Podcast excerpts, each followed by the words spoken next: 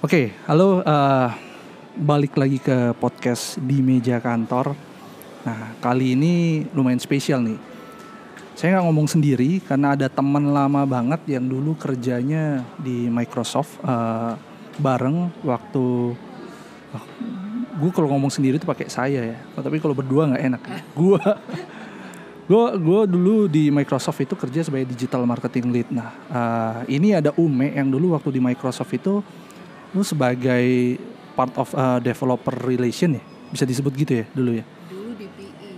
Developer Platform Evangelism. Terus sudah sempat ganti DX segala macam kan.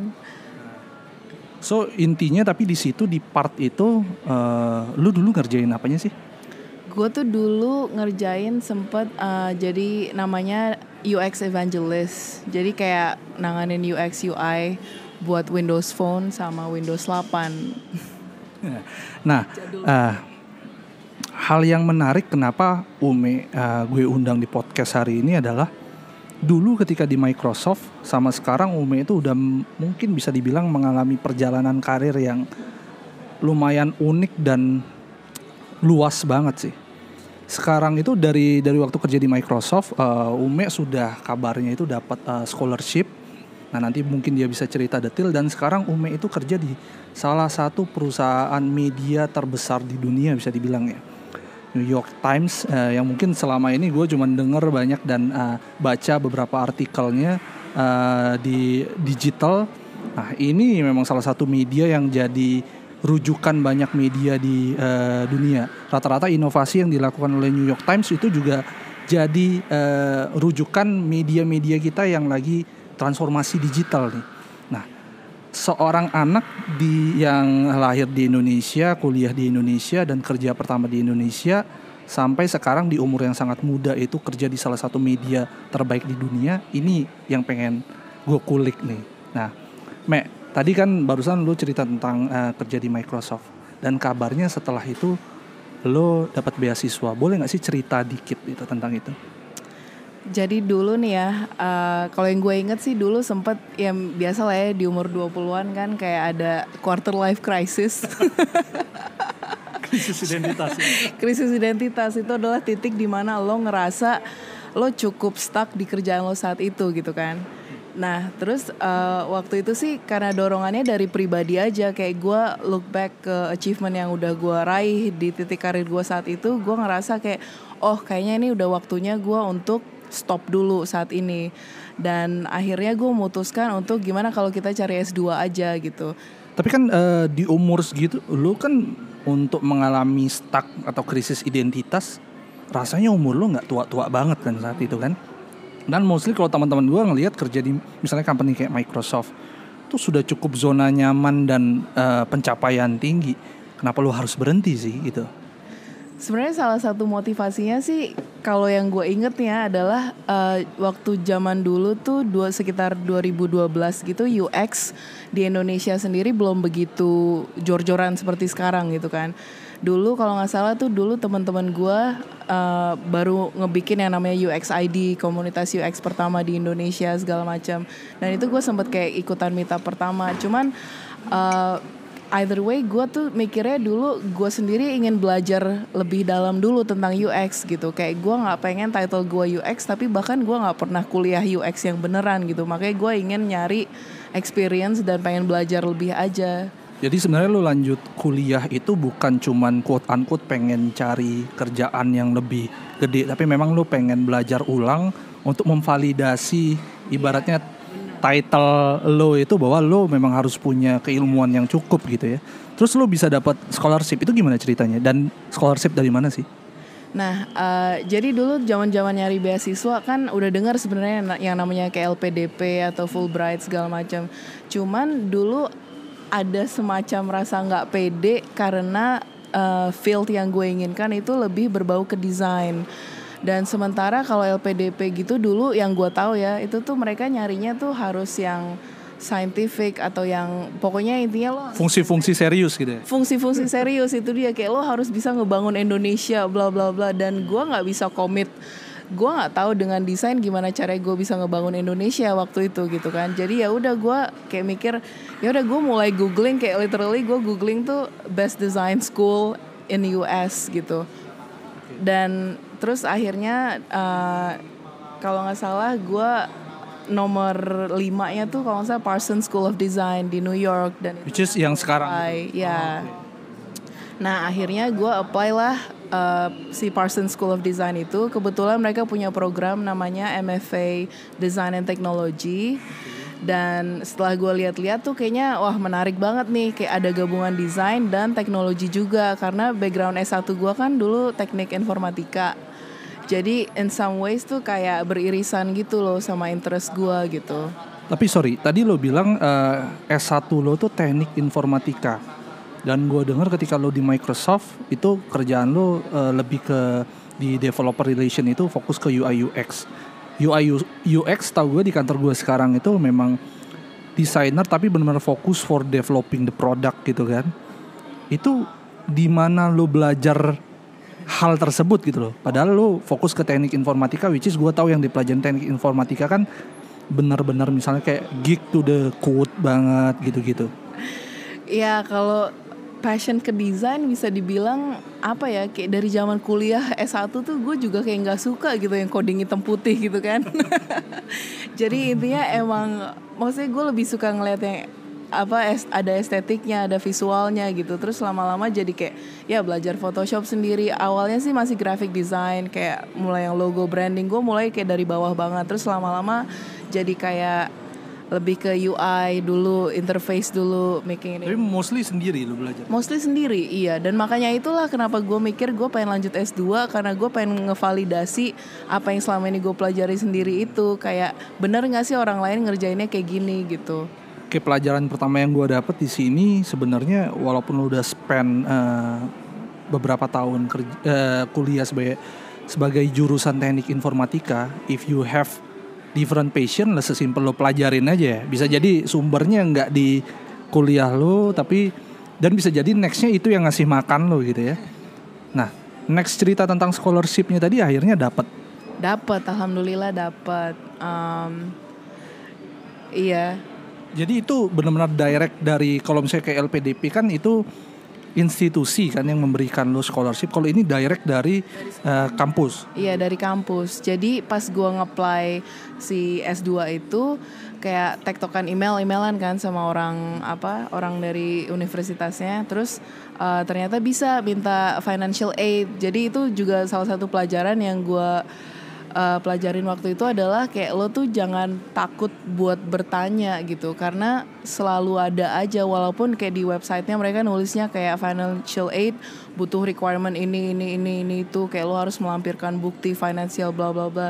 Cuman kayak lo uh, kayak gue pernah kayak teleponan Skype gitu terus ya udah kayak mereka tahu kita emang ada intention beneran untuk belajar terus dikasih scholarship Berarti syarat-syarat yang ribet tadi bisa jadi sebenarnya di di bisa fleksibel, ya. Oh ini menarik sih, gue baru tahu sih. Hmm, apalagi kayak di US kalau menurut gue tuh yang namanya mereka sangat terbuka sama international student kan. Hmm. Dan biasanya selalu ada kuota ya. Selalu ada kuota. Oke. Nah, lu berapa lama sih di situ kuliahnya? Gue dua tahun, jadi 2014 sampai 2016 gue ambil S2 di spesifik S2-nya tentang tadi ten, design and technology gitu. Iya. Oh, itu unik sih kayaknya di Indonesia gue nggak pernah dengar ada kampus yang ada iya. ini keilmuan itu ya. Nah dari lulus setelah 2 tahun, gue beranggapan lumayan spesial nih ketika lu lulus langsung lu bisa masuk ke company kayak uh, New York Times itu boleh lu cerita dikit nggak? Prosesnya itu kayak gimana? Karena gue pernah denger tuh gue pernah denger dan gue pernah baca masuk ke company company nomor satu di negara kayak misalnya di US gitu ya untuk kita yang tinggal misalnya kayak di Indonesia segala macam tantangannya pasti tinggi banget. Secara proses gimana sih? Nah, jadi ini sebenarnya awalnya dari sekolah S2 gue dulu nih. Jadi pas gue ngeplay MFA Design and Technology itu ya, gue sebenarnya nggak gitu ngeliatin silabusnya, gue nggak tahu apa yang gue apply. Oke, jujur. Ternyata pas gue masuk, kayak proporsi desain dibanding teknologinya itu tuh kayak 70-30 jadi 70% lebih ber, lebih berat di teknologinya dan 30% justru course desainnya jadi dalam artian gue balik coding lagi terus yang namanya gue jadi balik nge-solder solder lagi mainannya Arduino apa segala physical computing sorry solder berarti even ngedesain device atau Iya, benar-benar uh, sempet mainan hardware juga di tahun-tahun pertama. Nah, terus sampai akhirnya gue masuk ke semester terakhir kan, udah mulai ngerjain tesis tahun terakhir gitu. Gue langsung mikir kayak gue lulus kuliah ini harapan gue mau jadi apa? Gitu. Gue kalau ngelihat teman-teman yang kayak jadi interactive installation artist gitu, kerja di agency, itu tuh lo skillnya tuh bener-bener butuh kayak lo harus udah canggih banget. Sementara skill gue kalau di hardware nggak ada gitu kan. Jadi gue mikirnya kayaknya interest gue lebih ke web nih web dan data visualization waktu itu nah jadi pas gue ngerjain tesis itu fokus gue lebih ke data visualization dan interactive web development Nah akhirnya uh, selama gue ngerjain tesis kayak semua hampir semua presiden gue uh, dan kayak hasil riset gue itu sumbernya semua dari New York Times.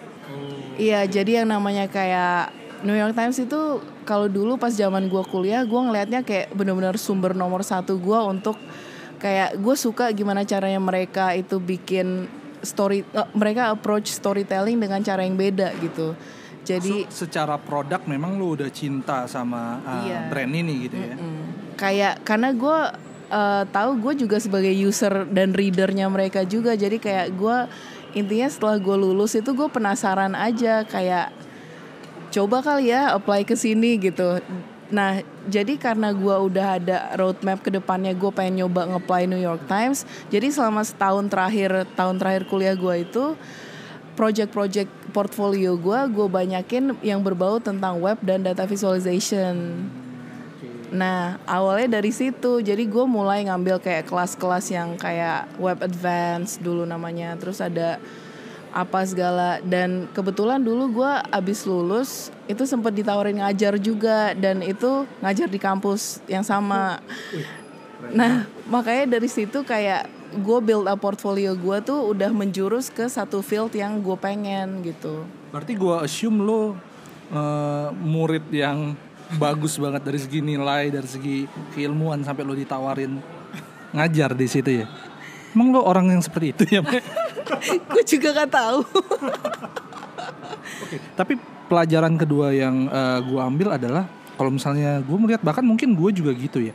Gue itu kalau daftar quote unquote daftar kerja ya, kadang itu nggak sampai ibaratnya sebelum daftar kerja itu gue preparing betul mengenai field yang mau gue masukin. Kadang daftar-daftar dulu aja. Tapi kalau lo ketika lo tertarik untuk kerja di sana, so even sebelum ngeplay lo udah preparing sampai ngambil kurs yang sesuai untuk mendekatkan kemungkinan bahwa lo nanti bakal diterima gitu ya. Oke, nextnya gimana? maksud gue itu eh, kalau gue sih mikirnya itu kejadian natural juga sih. Maksudnya nggak yang gue bener-bener gue ngambil kelas ini gara-gara gue pengen apply itu gitu. Nggak juga kayak gitu. Cuman eh, apa ya? Ya intinya kayak gue tahu gue tuh background gue dari tech company gitu. Dan gue udah pernah kerja di tech company. Yang namanya mau nyebrang jalur apalagi ke jalur media yang gue sama sekali nggak punya background jurnalisme sama sekali gue ngerasa gue harus punya sesuatu yang bisa gue offer. Nah nah akhirnya ya udah setelah gue lulus nih kan eh, sebenarnya dulu ada dua company yang gue apply setelah lulus New York Times sama Spotify karena gue ngeliat Spotify kayaknya startup yang keren banget gitu kan. Oh, perksnya juga keren kantornya keren segala macam. Cuman kayak mereka proses eh, apa interview segala macamnya tuh kayak berbelit-belit dan lama banget akhirnya. Tapi sudah sempat ngeplay juga ke sana. sudah sempat apply Spotify tapi kayak gue baru dengar kayak lima bulan setelah gue masukin CV kayak baru dengar panggilan. Gue kayak oh sorry udah keterima. Tapi kalau kalau di New York Times sendiri lo berapa lama proses dari mulai pertama kali submit CV? Nah eh, kebetulan tahun 2016 itu mereka sistem hiringnya udah beda banget sama sekarang. Yang sekarang jujur lebih berbelit-belit kayak ada sistem apa dashboard workday segala macam gitu kan. Kalau dulu tuh kayak gue email ke satu email gener generic gitu. Jadi gue bahkan nggak ngelampirin apa-apa gue cuman ngasih satu link portfolio gue doang. Udah gue nggak pakai letter of intent nggak pakai apa sih namanya kayak Kayak kalau zaman sekarang ngirim email lo cuman attach CV doang gitu ya. Betul. Even body emailnya nggak lo tulis. body email gue nulis ya ada lah dua paragraf saya baru lulus bla bla bla gitu Dari situ apa next prosesnya? Gue cuman tertarik pengen tahu. Iya. Nah dari situ kayak gue masukin aplikasi eh, kayaknya dulu bulan akhir Juli gitu ya. Terus gue denger nggak nyampe 10 hari tiba-tiba langsung ada orang yang balik ke gue dan ternyata itu adalah manajer gue yang sekarang langsung. Jadi nggak lab langsung, la- user langsung nggak pakai ecar-ecaran gue nggak tahu ini hoki gue emang selangit apa kayak gimana. Pokoknya nggak ada orang HR terlibat sampai gue dipanggil buat interview. Jadi si eh, calon manajer gue itu dulu nelpon gue ternyata yang gue nggak sadar adalah itu adalah phone interview gue kayak masih kondisi kayak baru bangun apa segala nggak siap sama sekali gue nggak mikirin apa apa ternyata dia nelpon itu sejam terus yang dia kayak menyatakan interest eh, sama portfolio gue gini-gini terus dia Sorry, nanya, ketika lo bilang portfolio, so lo tuh sebenarnya bukan cuman attach eh, CV ya. Jadi benar-benar karya mungkin ketika lo sudah di company sebelumnya atau ketika lo di kampus itu lo attach semua gitu. Iya, portfolio desain gue waktu itu adalah gabungan dari semua project-project zaman kuliah sama project-project uh, desain gue di Microsoft gitu. Itu yang jadi bekal gue buat apply kayaknya. Setelah di interview tadi by phone yang even lo belum siap-siap gitu, dia menunjukkan interest. Setelah itu Nah, setelah itu abis udah kan phone interview sejam gitu. Terus si calon bos gue ini tuh dulu dia langsung bilang kayak um, do you wanna come in for like a like a in person interview gitu. Terus ya udah diundang ke kantor minggu depannya. Ya udahlah, gue datang kan ke kantor minggu depannya, nggak expect apa-apa. Ternyata prosesnya interviewnya langsung 4 jam. Sama berbagai macam eh, user atau function gitu. Iya, sama tujuh, um, tujuh atau 8 orang gitu, gue lupa. Pokoknya langsung seharian 4 jam. Uh, terus abis dari situ, uh, iya sih, maksudnya interview bertahap kan, kayak ketemu dari yang levelnya sepantaran sampai yang paling atas atasnya gitu. Dan pertanyaannya juga beragam banget, kayak salah satu pertanyaan yang gue takutkan dan emang kejadian ditanyain juga tuh kayak yang, yang do you have any journalism background gitu-gitu terus pokoknya semua yang berbau jurnalisme gitu dan gue jujur kan anaknya gue bilang kayak gue nggak punya jurnalisme background tapi gue dulu food blogging Dihitung nggak? Gua- jadi ya kayak sosok mengaitkan gimana caranya gue yang ngumpulin berita buat food blogging ya gitu deh pokoknya. Terus kayak sempat juga ada pertanyaan kayak misalnya uh, where do you see journalism in the next five years? Gitu-gitu. Dan di saat itulah yang kayak gue nyoba ngeyakinkan kalau walaupun gue tuh bukan dari journalism background tapi uh, gue tuh bisa ngasih insight karena gue dari industri yang berbeda gue datang dari tech company gitu kan. Jadi ada sesuatu yang bisa gue offer dan gue bilang aja kayak digital tuh bakalan makin maju dalam lima tahun ke depan. Kayak digital subscriber dibanding print pasti akan multiply segala macam. Terus kayaknya sih dia puas ya sama jawaban gue makanya masuk. Dan eh, dari sorry ini mungkin agak pertanyaan yang agak sensitif ya. Sering banyak yang nanya kita dari Indonesia, kita dari Asia gitu. Maksudnya ketika kita interview dan kita ada di misalnya katakanlah di US, ada nggak sih sentimen-sentimen negatif yang quote unquote meremehkan talent-talent dari sini itu ketika lo lo merasa ketika interview keseluruhan itu? Um, kalau menurut gue nggak kalau di New York, terutama di New York sih. Uh, jadi fenomena justru yang ngetren banget di New York sekarang kan dan kota-kota besar US lainnya sih itu yang namanya mengedepankan diversity. Jadi yang namanya hiring, proses hiring sekarang itu benar-benar yang dilihat kayak kalau lo woman of color, terutama woman of color ya, kayak people of color, apalagi kalau lo wanita gitu itu lo justru lebih besar chance-nya di tahun-tahun sekarang ini kayak karena maksudnya di industri yang didominasi dengan uh, ras kulit putih gitu kan ya namanya company zaman sekarang itu juga mereka punya uh, nggak tahu pressure atau emang kayak tren global saat ini juga kan untuk hiring lebih banyak orang-orang dari background yang berbeda latar berbeda jadi inclusivity dan diversity itu salah satu isu yang benar-benar harus lo bisa jadi lo leverage. Tapi dengan konteks mereka quality tetap number one kan, bukan cuman kayak mereka mau cukup cukupin uh, kuota diversity tadi. Terus mereka hire misalnya kayak asal gitu nggak yeah. mungkin kan? Iya, tetap hmm. ini sih standarnya juga kayaknya tetap tinggi sih, soalnya kayak uh, maksudnya bisa dipastiin kayak apa yang lo bisa offer ke mereka dan offer yang lo dapet itu tuh harus seimbang gitu kayak maksudnya kayak masalah pay gap gitu tuh udah berkurang nggak ada banget zaman sekarang kalau misalnya uh, posisi tawar lo nih ketika misalnya lo sudah interview dan mereka tertarik masuklah ke fase negosiasi ini gue pengen pengen tahu deh kalau company-company kayak New York Times terus uh, dengan konteks lo sebenarnya experience lo di Amerika juga untuk kerja belum ada cerita tentang proses negosiasi dan posisi tawar lo gitu gimana ya? Ini sebenarnya jujur gue nggak negosiate sama sekali dulu karena ternyata offer yang diajukan jauh melebihi ekspektasi. Enak banget. Ya. Iya, iya, iya nggak tahu sih gue proses negosiasi gitu. Jujur gue juga kurang pengalaman kan. Jadi sebenarnya pas dulu orang HR ngasih kayak lembar gitu kan, kayak kayak expected salary berapa atau apa. Maksudnya gue yang baru lulus S2 dan nggak pernah ada pengalaman kerja di sana kan gue juga sebenarnya nggak tahu gue harus nulis angka berapa gitu kan akhirnya lo nulis tapi akhirnya gue nulis sejumlah angka yang kayak gue googling aja di Glassdoor bahkan gue waktu itu belum sempat lihat Glassdoor gitu nggak sempat riset riset gaji ternyata yang ditawarin tuh kayak satu setengah kali lipat hampir dua kali lipat yang gue jadi dari angka yang lo masukin justru dikasih dan di approve lebih tinggi Biasanya konteks di beberapa HR, misalnya rencana dia mau ngasih angka cukup tinggi, tapi yang diminta segini, biasanya mereka mepet-mepetin tuh. nah, masalahnya yang nggak gue tahu saat itu adalah ternyata untuk title gue si graphics editor itu emang normalnya mereka segitu rate-nya. Jadi makanya dan itu kan gue nggak tahu karena gue nggak riset sama sekali. Terus pas ternyata ditawarin kayak gue baru ngeh ke oh ternyata ini segini dihargain segini gitu.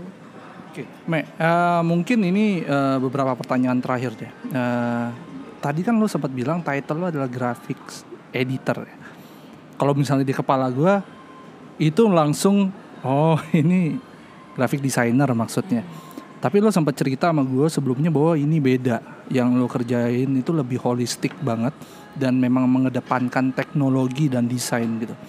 Sedikit boleh ceritain nggak ya bahwa karena ini gue ngeliat menariknya dari passion lo which is design dari keilmuan lo sebelumnya which is teknologi dan lo sekarang berada di posisi desain dan teknologi itu kayak kayak impian semua orang kerja di area yang memang dia cintai dan dia jalani. Exactly yang lo kerjain di sana itu apa? Nah, uh, jadi tim gue itu namanya Digital News Design.